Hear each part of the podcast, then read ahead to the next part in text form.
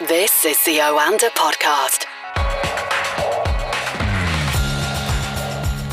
This is the Oanda Market Insights podcast, talking to Oanda senior market analysts across the world. Let's talk to Craig Erlam in London. Good afternoon, Craig. Good afternoon. How are you?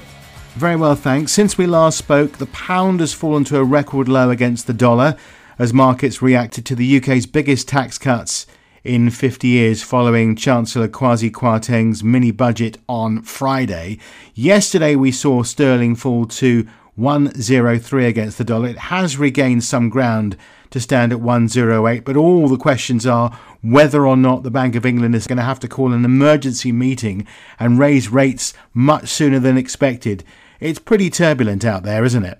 Yeah, it's been a, an extraordinary few trading sessions as far as the UK is concerned. We've had that mini budget, which was anything but in reality. We've had a record low in sterling. We weren't trading too far from those levels, but to see sterling plummet more than 5% against the dollar in Asia trade at the start of play on Monday really was an eye opener at the start of the week and prompted a lot of speculation about whether we were going to see intervention either from the Bank of England or a policy reversal from the UK government. So far, we've seen neither. There was a lot of speculation yesterday that we could get an emergency announcement from the Bank of England, and that did come around 5 pm, but let's face face it, they basically said nothing. We're ready to act if necessary, but we're probably not going to act until the next policy meeting at the start of November when we're armed with new economic projections and details about the mini budget, or which was anything but from the bank from the from the UK government. It was a lot of nothing really in terms of the response uh, following the, what we saw in the financial markets, and that turbulence has really carried over because of the lack of a fiscal or monetary response to what we've seen. Now, the pound has stabilised a little bit today, but that's more on the expectation that there is going to be a response forthcoming.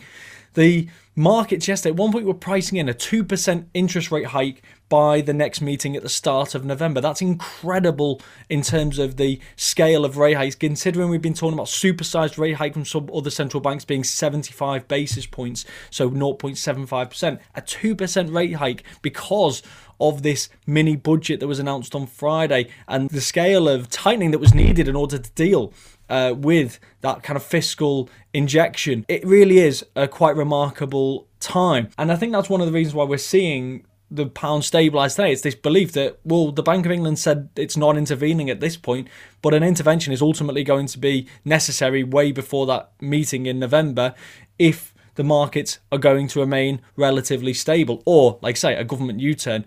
And you just hope that one of the two, and hopefully it's going to be a government U turn on some of these policies, is going to be forthcoming because the UK economy was facing a turbulent period as it is, and uh, now it's uh, facing an extremely turbulent period. And there's, there's a lot of voices very much criticising the policy that's been enacted by the UK government. It looks like a potential basket case at the moment, Craig, and reminds me a little of 1992 when we were in the ERM and uh, rates were shooting up as fast as uh, as anything. And uh, you know, at one point they were talking about 15% rates.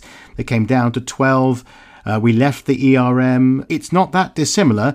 For generations, it's always the Conservative Party that can be trusted with the UK economy rather than the Labour Party. The opposite seems to be true here. Without getting too political, the likes of Liz Truss and Kwasi Kwarteng just seem to be completely out of their depth here.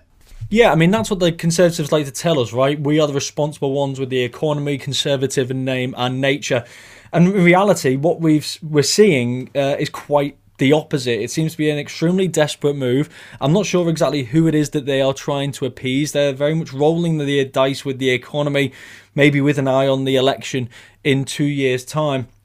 And that's where the criticism is coming. It's this idea that it's not necessarily that all of the policy measures that you've announced are bad for the economy. They're bad for the economy now because inflation is already at 10% and the Bank of England is already raising rates aggressively.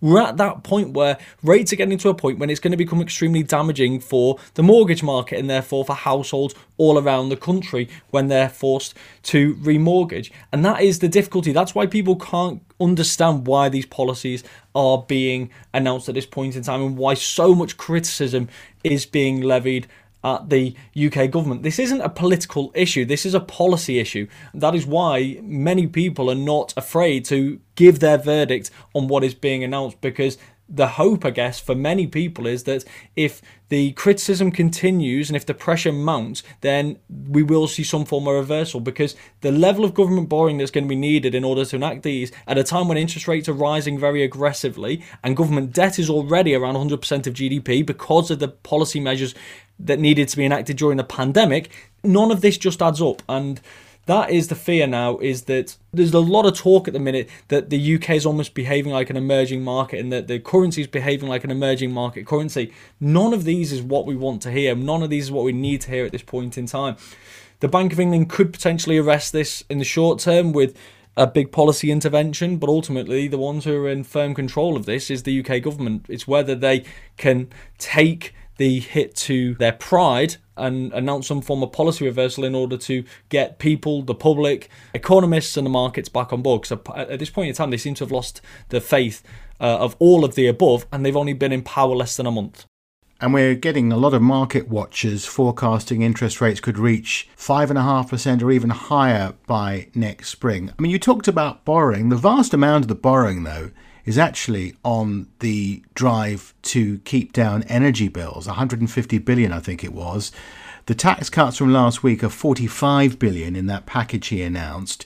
But you can't do very much about the uh, energy bill uh, in terms of those subsidies unless of course you get a windfall tax. That would be another U-turn of course well, that's the thing. It's all of the policy measures combined as opposed to individual pieces. By reversing the windfall tax, that was a source of revenue. By implementing tax cuts, it means a loss of revenue, and so on and so forth. And the problem is, a lot of these measures are implemented in order to try and stoke demand in order to try and support the economy. But the, the problem is the economy is not suffering as a, from a lack of demand. The economy is suffering from a lack of supply. The economy is suffering because of red hot demand effectively, and you're seeing tightness in various areas of the economy, and that's contributing to the uh, higher levels of inflation. We know that a lot of inflation is coming from external sources, but the reason why it's becoming so sticky and ingrained within the economy and leading to things like higher wages is because the labour market is so tight, for example.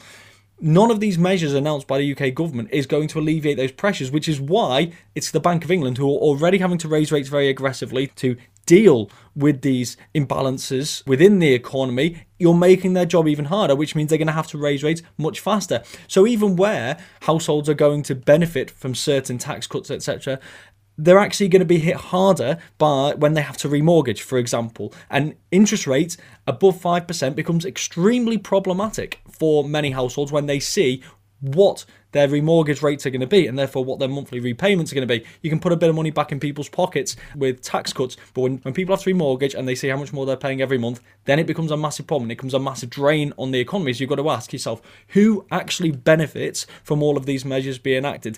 The markets will tolerate emergency measures on energy bills because the devastating effects to the economy of not taking those measures more than offsets the cost of enacting those policies. The markets were very understanding of the pandemic relief, for example example. Not all of these policies, and far from it, are actually necessary. They've been enacted because of an ideology rather than because of an economic need. Craig, it's not just the UK which is struggling with its currency. The Japanese are having big problems as well. Of course, we saw last week's intervention from the Ministry of Finance, but we're now seeing uh, more action around uh, Japanese yields. Yes, the Bank of Japan having to buy bonds once more in order to protect its yield curve control policy tool. This is something which has been done on a number of occasions uh, since it uh, announced its yield curve control policy. That is to keep JGB's 10 year at around 0%. It offers a 25 basis point buffer on either side. So if Japanese 10 year yields get up to 0.25% and gets to the top of that range, they then buy government bonds in the market at 0.25% in order to drive that yield back down and try and control it.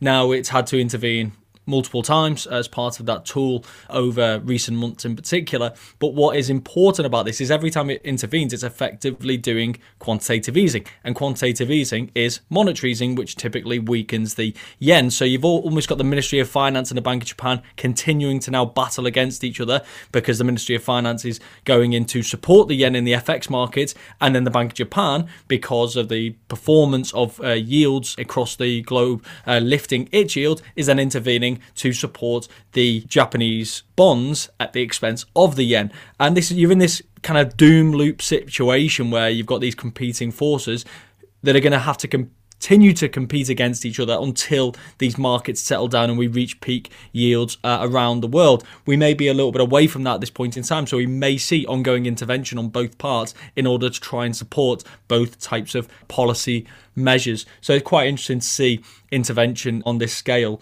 uh, from both the Ministry of Finance to support the yen, but also at the same time the Bank of Japan to support yields at the expense of the currency.